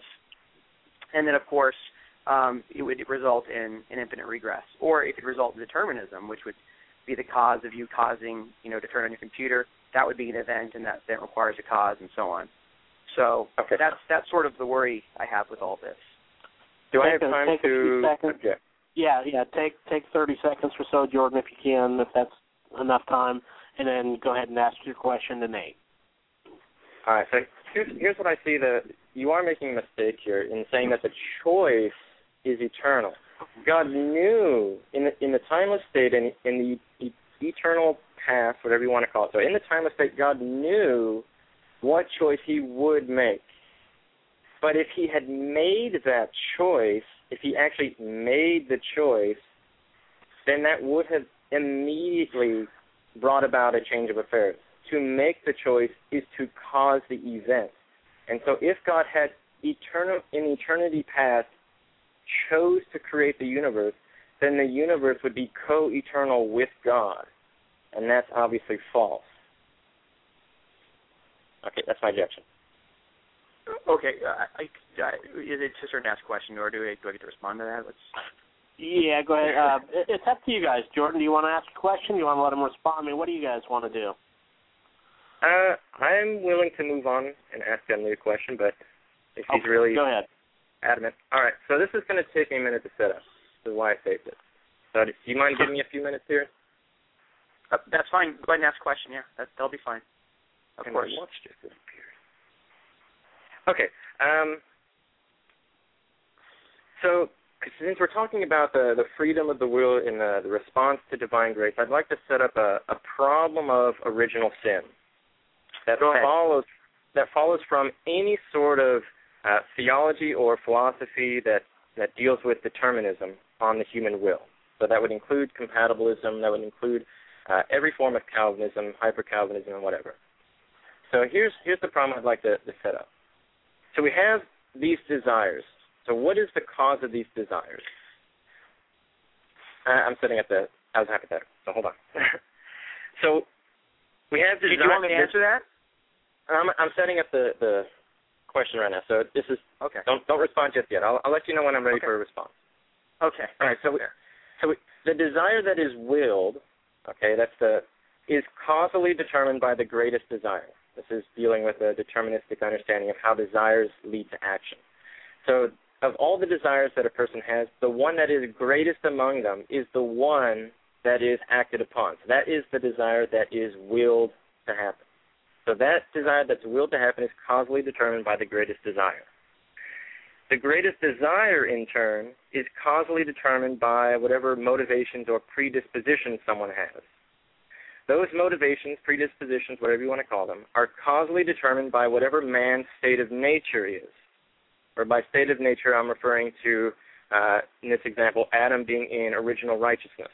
So that his nature was not, he did not have a sin nature, his nature was not corrupted, he did not have any natural predispositions to sin, so he was in a state of original righteousness. So his predispositions, his motivations, those things causing uh, the desires that he's going to act upon are determined by his state of nature. Mm-hmm. Now, if we say that man's state of nature is causally determined by the desire that is willed, then we lead to circular reasoning, because then the desire that is willed is what? Caused by the greatest desire, and the greatest desire turned by the motivations, and those are in turn by the state of nature. So we cannot say that Adam first willed to sin and thereby became sinful, or thereby obtained a sin nature. Mm-hmm. We would have to say that his sin nature came about involuntarily. So how can we explain that? There's two possible explanations.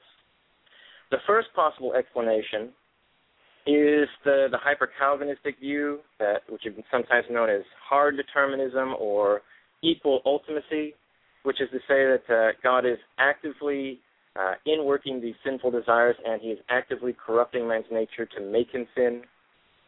That's obviously false. I'll just throw that right out.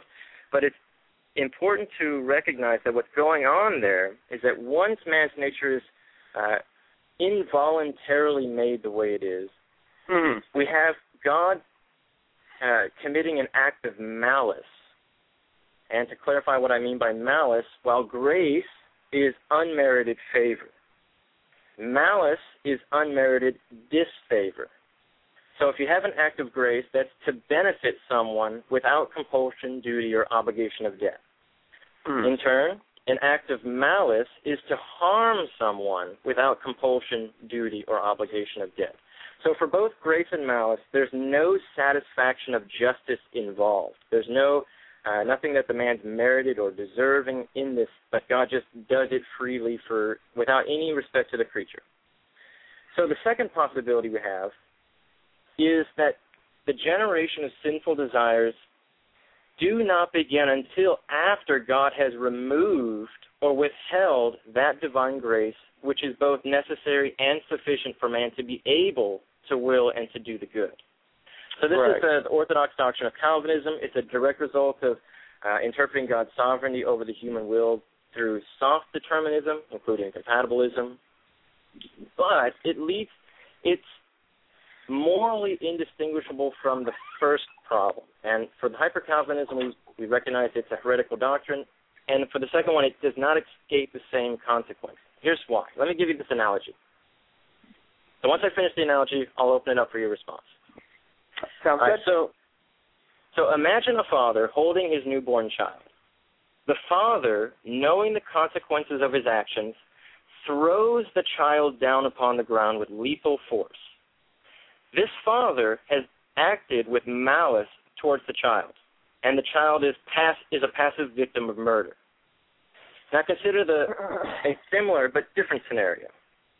Imagine a father holding his newborn child. The father, knowing the consequences of his actions, simply removes or withholds his hands from holding the child, thereby directly causing the child to fall upon the ground with lethal force. This father is morally indistinguishable from the first. He has acted maliciously towards the child, who again is still a passive victim of murder. Now, further imagine that after the child is splattered on the ground, the father, with great wrath and indignation, curses and rebukes the child for falling on the ground and perishing.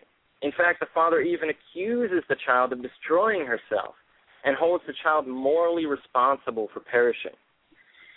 Now, if to have a sin nature is to be fit for hell, then what we have here is God doing something that is involuntarily, that is without man's willful consent, without any desire in man to sin. God is doing something to make him worthy of just eternal punishment. But if this is an involuntary act of malice, then there's no sense in which justice is being accomplished here. So how can we understand that uh, the deterministic sense of uh, the original sin, how Adam came to sin, can escape God being malicious? That's your open to you now. Okay. Yeah. Um, well, first thing to note very carefully is that Calvinist, uh, classical Calvinist deny there's grace prior to the fall. There is no sense in which grace exists prior to the fall. Grace is used after fallen creatures um, uh, have come to their sinful desires and they have uh, fallen already. So that would be grace is after the fall or after the lapsarian, if you like. So um, grace in no way occurs prior to the fall. So God's not giving someone grace uh, if he's and God doesn't give somebody sufficient grace either, eh, because there's no sense in which there's grace prior to the fall. Uh, also, I want to point out something about the uh, God's providence and sovereignty here about scriptures, and then I'll provide a defense uh, from the problem of evil, which you've given a little microcosm of that from the Calvinist perspective. Jeremiah 10 to 23 says, I know, O Lord, that the way of man is not in himself. That is, it is not in man who walks to direct his steps. So the way of man is not in himself, it's involved with God. And Ephesians 1.11 says, In him we've obtained inheritance, having been predestined according to the purpose of him who works all things out, all things, not some things, all things according to the counsel of his will. And then Proverbs 16:33, the lot is cast into the lap, but every every decision is from the Lord. And so uh, it's clear the Bible teaches universal causal determination. And so here with Adam's first fall, that's what occurred. God uh, sufficiently caused Adam to uh, commit a sin. Now you say, well, that's so evil. How could God do that? Well, God has a morally sufficient reason, such that if He did not cause Adam to sin freely, so I think he, I'm a compatibilist, so I think that God, God made Adam originally righteous, and then eventually sufficiently caused him to perform a sinful action freely. And so God did that for greater good, such that if He had not caused Adam freely to perform that action, a greater good would not be accomplished. Um, and you know, this is a fair game in philosophy. People are skeptical theists, and I lean toward skeptical theism. Um, that's a respectable philosophical position to hold. And so I would say here I would hold the skeptical uh, theist response in one hand and say that yeah he would have a morally sufficient reason for it and he might know might know what it is. But I can go farther than that. I could even provide a defense as to why would God uh, sufficiently determine Adam freely to make that decision. Uh, he would do it to expose his grace, justice, righteousness, and hatred towards sin. God's the most perfect being. It's better for him to hate sin rather than not, and so he wants to manifest these uh, attributes in creation. These are infinite goods, and God will sacrifice a few finite goods for infinite goods. And so this is sort of a provisional Calvinist defense, if you like, of uh, why the first sin occurred.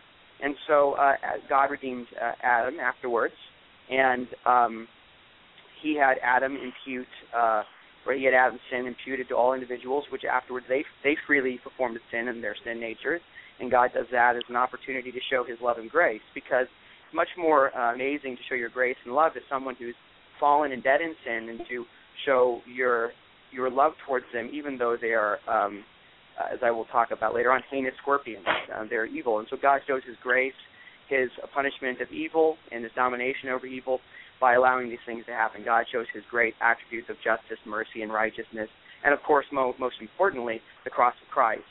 Uh, that's the most repugnant, heinous act in all history. Jesus Christ being crucified on the cross. And if any act is immoral, it's that one. But God had a morally sufficient reason for that act as well. And so, uh, if God can have a morally sufficient reason for that, then I take it it's not so irrational or ridiculous to think that God could have a morally sufficient reason for uh, freely determining Adam to commit that first sin, so that he could have an opportunity to show His grace, justice, and mercy. Okay, it's, it's actually been uh, it's been over ten minutes. Uh, just because it's actually been twelve minutes because it took a while to set that question up. Uh, Nate, do you do you want to give him a chance to respond, or do you just want to go to your second question? I'll, I'll leave that up to you. Well, uh, we'll, we'll make uh, fair is fair and go on to uh, my question. Okay, go for it. Okay, so uh, Jordan, um, would you say uh, that it's improbable that God would have a morally sufficient reason for um, God determining Adam to sin? Let me clarify just a little bit. I do think God has morally sufficient reasons for permitting Adam to sin in a libertarian free will. No, no, I, I know, but no, I'm talking about de- determining him. On my view, do you think it's do you think God can have a morally sufficient reason for determining him to sin? No. Okay, let me ask you a question. In Psalm uh, 137:9, it says, "Blessed shall God saying, blessed to the ones who uh, dash babies against rocks." Do you think um, mm-hmm. God could have a morally sufficient reason for uh, saying blessed to people who dash a baby's heads against rocks? Oh, I have not prepared that verse, but let me see if I can call up on my memory. That one is a very interesting passage, and it does not mean what it looks like it's saying. Uh, okay, well, if, if you don't think that's a legitimate passage, then we'll just go on then. I mean, it seems like it's saying, "Blessed shall he who takes your little ones and dashes them against rocks," but we'll go on. Um, okay. Okay. Second Thessalonians two eleven through twelve. It says, "Therefore God sends them strong delusions, so that they may believe what is false, in order that okay. they that all may be condemned who did not believe the truth, but had pleasure in unrighteousness." So here, God's sending people strong delusions and lies so they can believe mm-hmm. that is what is false, so that God can later condemn them. Do you think God has a morally sufficient reason for that? If you're understanding strong delusion as irresistible delusion. It's like God sends them strong delusions. Uh, I mean, does it say that they can resist it in the passage? Well, it doesn't say either. But what I would understand is like this: a strong delusion is a delusion that God knows will succeed in leading them astray. Okay. Okay. Well, if you take it that way, that's fine. Uh, Genesis 22 2 says that basically God commanded uh, Abraham to uh, to kill his son Isaac. Uh, now God is perfectly holy and just, and He commanded mm-hmm. Abraham to, to kill his son. Do you think God had a morally sufficient reason for that? And you brought up another very sophisticated passage. Uh, it's very interesting that God does not allow him to kill his son. Moreover, Abraham is in the very peculiar circumstance of being under the promise of God that through Isaac all the nations would be blessed. So as Paul quotes on or comments on this passage, that Abraham reasoned within himself that God is able to raise him from the dead. So if someone is raised from the dead, well then in what sense have you killed them? Uh, there's just no sense in which murder. Oh, oh okay. I'm just talking about the command, command itself. You think God has a morally sufficient reason for the command? Yes or no? Well, that was the morally sufficient reason for the command because he's not actually calling him to murder unjustly or to kill unjustly. Okay, so so if I understand your position, God has uh, God can have morally sufficient reasons for commanding parents to kill their children, but He couldn't have a morally sufficient reason for causally sufficiently determining Adam to commit the first sin. Is that is that your position? If that parent is Abraham and under the promise of God to, well, that would essentially, if if God had permitted Abraham to kill Isaac, He would have raised him from the dead. Parents who Yeah, do not have, yeah. So there's there's a sense in which there can be exceptions to the general rule. Okay, so that that's fair. First Kings twenty two nineteen through twenty three says that uh, it's God in His holy courtroom, and they have spirits all around, and God tells a spirit to lie. Um, do you think God can have a morally sufficient reason for uh, telling someone to lie to somebody else? I think God can have a morally sufficient. I think God can have a morally sufficient reason for letting liars lie. Yeah. No, no, for for telling in the passage he actually tells them to lie. God says So in other go words, ahead and lie. So in other words, just telling a liar to do what he does, go and lie. Yeah. No, yeah, yeah. So you so you think God can have But a morally sufficient, re- sufficient reason for telling a spirit to go lie to somebody, but he couldn't have a morally sufficient reason for causally determining Adam to commit his first sin. Well, again, I'm saying I can understand how God can be justified in, in morally justified in giving the command, but I would not say that in a deterministic sense. No. Okay, no, that's fine. Um, now, the most heinous act in all of human history, Jesus Christ uh, being uh, murdered, the wrath of God being being upon him. Um, in Acts 4, 26 to 28, it says, The kings of the earth set themselves, and the rulers were gathered against the Lord and against the anointed. For truly in the city they were gathered together against your holy servant Jesus, whom you anointed, both Herod and Pontius Pilate, along with Gentiles, people of Israel, to do whatever your hand and your plan had predestined to take place. Acts Mhm. 2.23 con- confirms this.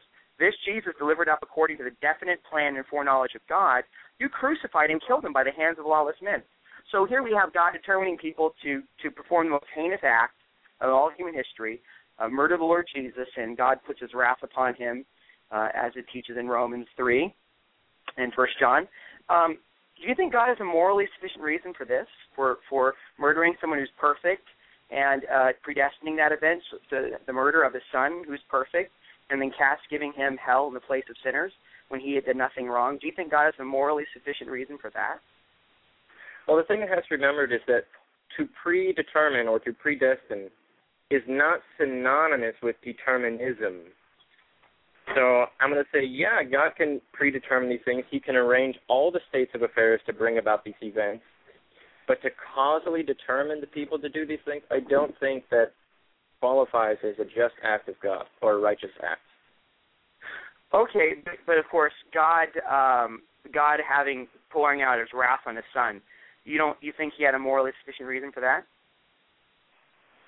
If the Son voluntarily took upon himself the wages of sin in our behalf, then yes.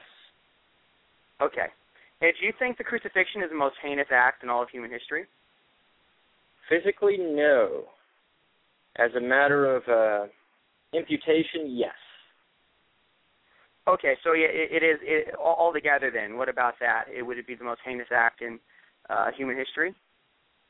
Yeah, the because essentially it's it's uh, the the embodiment of man's hatred against God, man's rebellion against God. So yes, Okay, um, and uh, that God has a morally sufficient reason for that, right? if understood in the way that I would say so. In the causal determinism, no.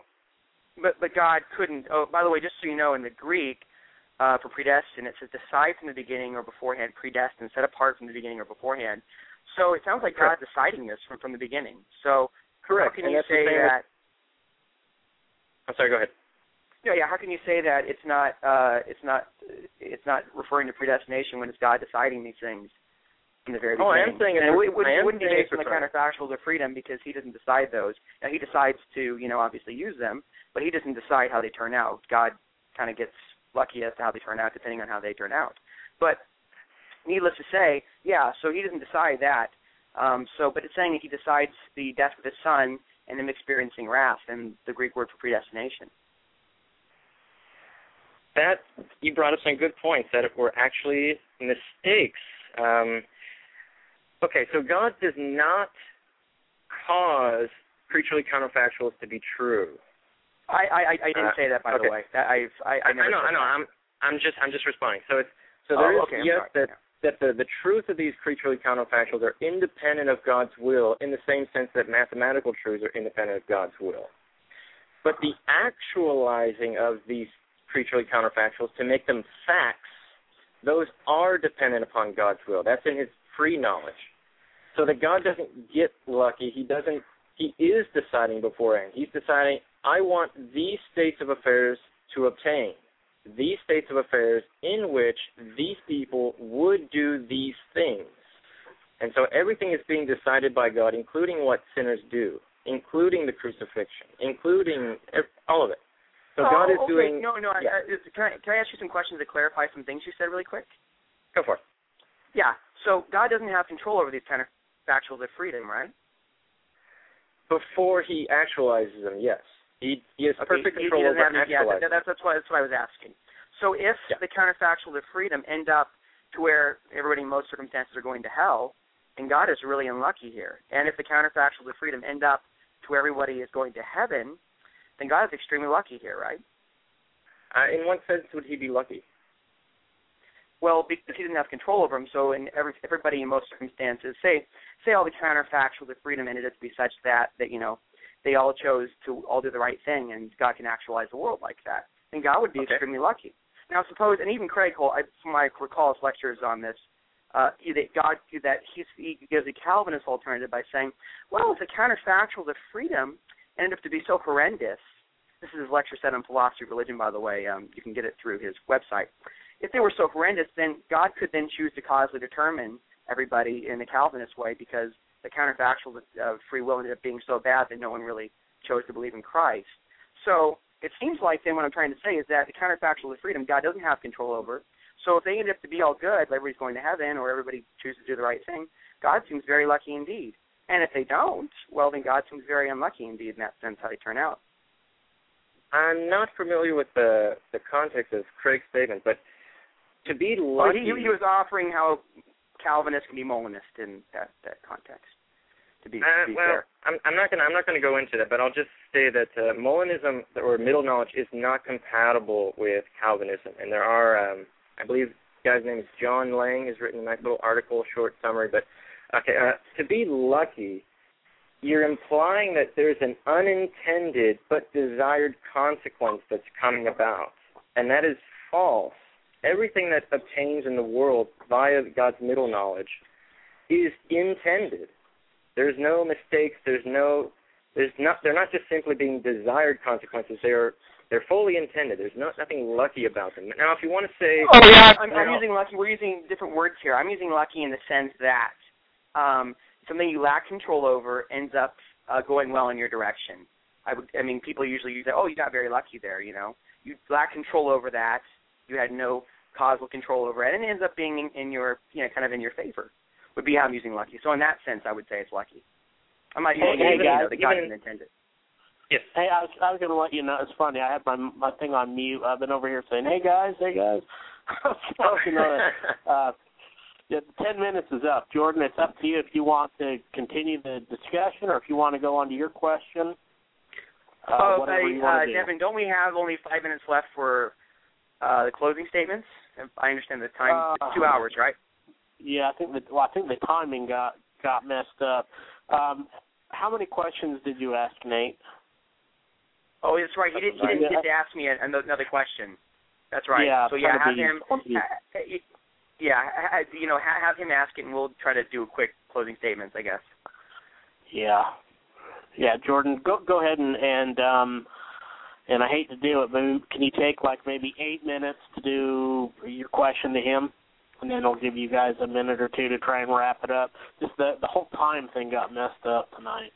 no, it's it's all right. Uh, actually, let me return to the questions I was or the responses I was going to give for Nate's previous question. Now, he responded to my problem of original sin by saying that prior to the fall, there is no grace. Grace does not exist, much less sufficient grace. Now, that is just false. Uh, what's being confused here is mercy. Mercy is grace that is given to someone who deserves judgment, someone who deserves wrath. Now, there's no mercy prior to the fall. But grace would include everything from man's mere existence to everything, he, every good thing he has in the world. Those are all unmerited benefits that God is giving to man. Likewise, man's original state of nature in uprightness, without corruption, without a sin nature, that is a state of grace. So it's just wrong to say that man is not is without grace prior to the fall. Uh, do you have any response to that? Oh, I do. Yeah, majority Reformed theologians uh, reject that for two reasons.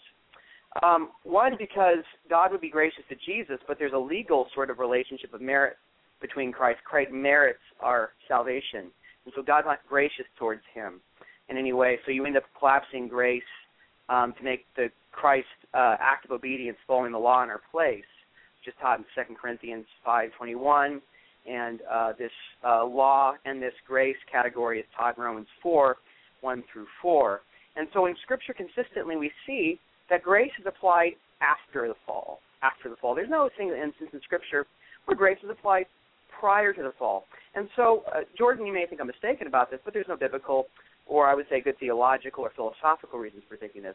God made um, the creation out of His His will, and I would say those uh, categories of uh, grace and unmerited, or I would say in the New Testament, demerited favor, which is I think the proper gloss of that term, was only applied um, after the fall and is, I think, theologically inappropriate uh, to be applied prior to the fall with the majority of Reformed theologians on that. So the Reformed Calvinistic system consistently rejects that position that grace is prior to the fall.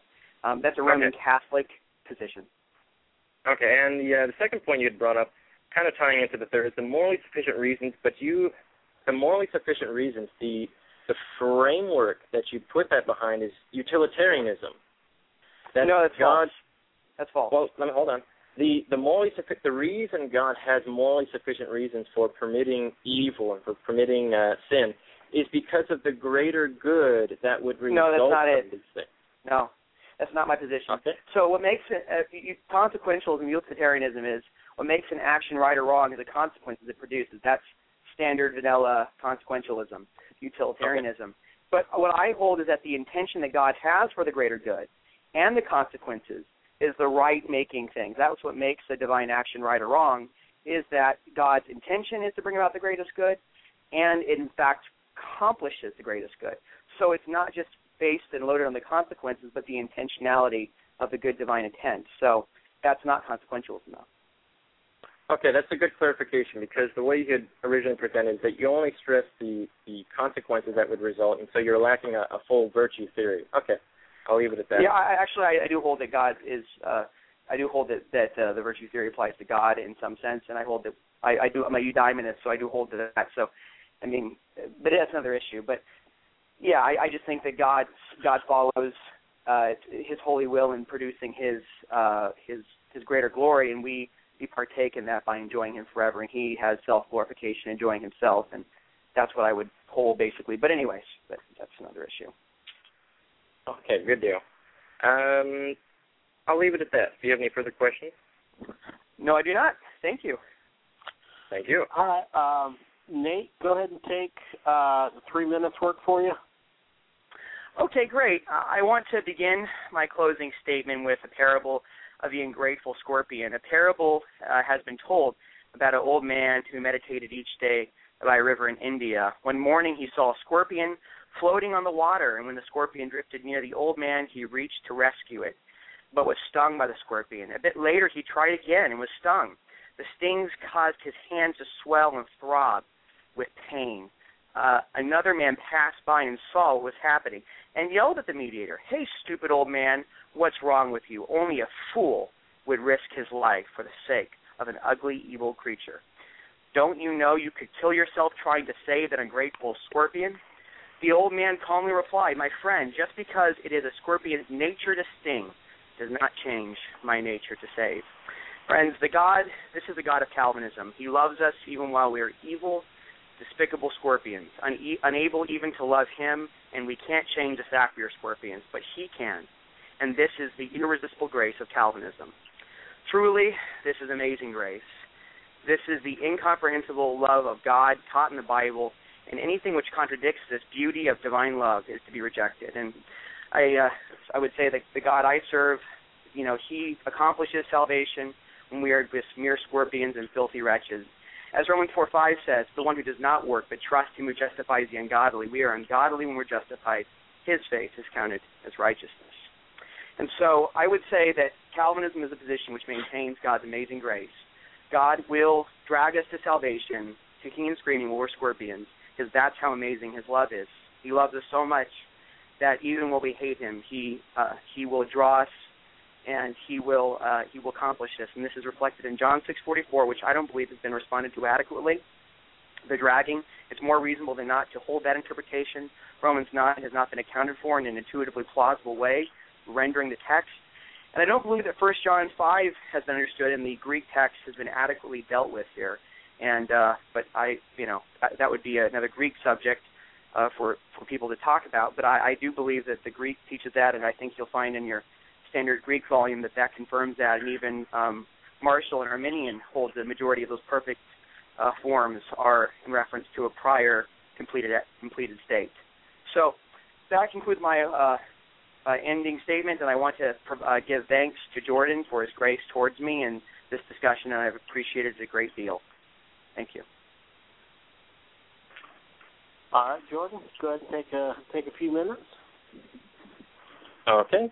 Uh, for my closing statement, I'll just say, uh, yeah, thank you as well, Nathan. It's it's been enjoyable, and it's always nice when uh, when I actually have people responding with arguments and not just strings of claims. so, oh, yeah, hold on. So for the uh, so the Arminian view, okay. Now I didn't address this during the debate just because of time constraints, and I, I, yeah, with the time that uh, kind of messed up. I don't have all my notes with me, but the uh, for Judaism, if you go back to the the Old Testament era for the Jews, the the notion of human freedom that I'm endorsing, the, the libertarian sense of notion, is axiomatic for the Jews. They understood all the Old Testament passages as endorsing this view.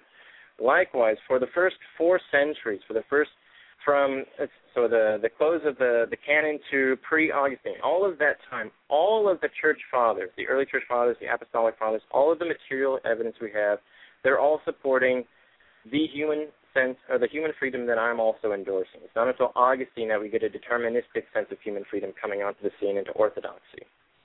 Uh, so I'd, I'd, encourage the readers to go and look those things up. Uh, Google the early church fathers on human free will, likewise with uh, Jewish theology. So, if all of those native Greek speakers who are uh, in the Christian culture, they're in the right context, they're in the first century, the, the apostolic fathers are relating to uh, some of the apostles and the New Testament writers, and they all understand these passages as referring to a libertarian sense of human freedom, then I would say that's a much stronger probability than the other that Nathan is uh, endorsing. Uh, likewise, for the, the problem of the original sin, this is not something that can be escaped. It's righteousness. All of human righteousness depends upon the goodwill of God towards man. It is impossible for man to think, to will, to act, to do anything that's right, anything that's good, anything that's pleasing to God, unless God is sustaining him and supporting him with some unmerited favor. God does not do this out of obligation of debt. There's no sense of justice being fulfilled. It's all grace. Grace, grace, grace. And so any time we have a notion of freedom or free will that leads to when God does something, that all we can understand is that it's an act of malice, the removal of such grace, that the removal of the such grace leads to a sin nature. It causes man to have a sin nature involuntarily, without any consent of the will, without any prior desires. Then man is not the one bringing about his sin nature. God is doing that. So that is just an unacceptable. I'm sorry. Am I running out of time? Yep, you are out of time, my friend. Uh, we are okay, actually so, both that. We're all out of time. Okay, I'll leave it at that. Thank I, you, uh, Devin. I really wanna- appreciate it. God bless you guys. Yeah, thanks, man. I want to want to thank both of you guys for coming and uh, great discussion. The podcast will be up right after the this episode goes off, and uh, maybe have you guys back on again and uh, explore it a little further. So, Jordan, thanks for your time preparing and coming Oh, thank on. Nate, as always, appreciate Thank you. too, my friend. Thank you, Jordan. And Yep. Thank you, Nathan. all right, guys, God I bless you guys. appreciate Have a good night. You too. And we will uh, be back next week with another episode of uh, Theology Matters. God bless. Yeah. Mic check, mic check. One, two, one, two, one, two for you. Yeah. you know what I'm saying? Word up. That biblical, biblical theology, theology study the person of God, attributes. God's word is like a breeze in the tropics, and Jesus got the keys to the cockpit. He's the king, the priest, and the prophet. So please watch as we proceed with the topic. Uh, yeah. And that's biblical theology. That phrase alone, they give some people allergies. Ah. They say it's not practical enough. Uh-huh. Just give me Jesus, that will be enough. That seems plausible and logical. Nobody wants to be all cold and theological. But being a theologian's not optional. Cause when you talk about Christ, you're saying something doctrinal. Either it accurately portrays his majesty, or it's a travesty, or worse, blasphemy. You can do a global search. This mark is crucial to the health of a local church.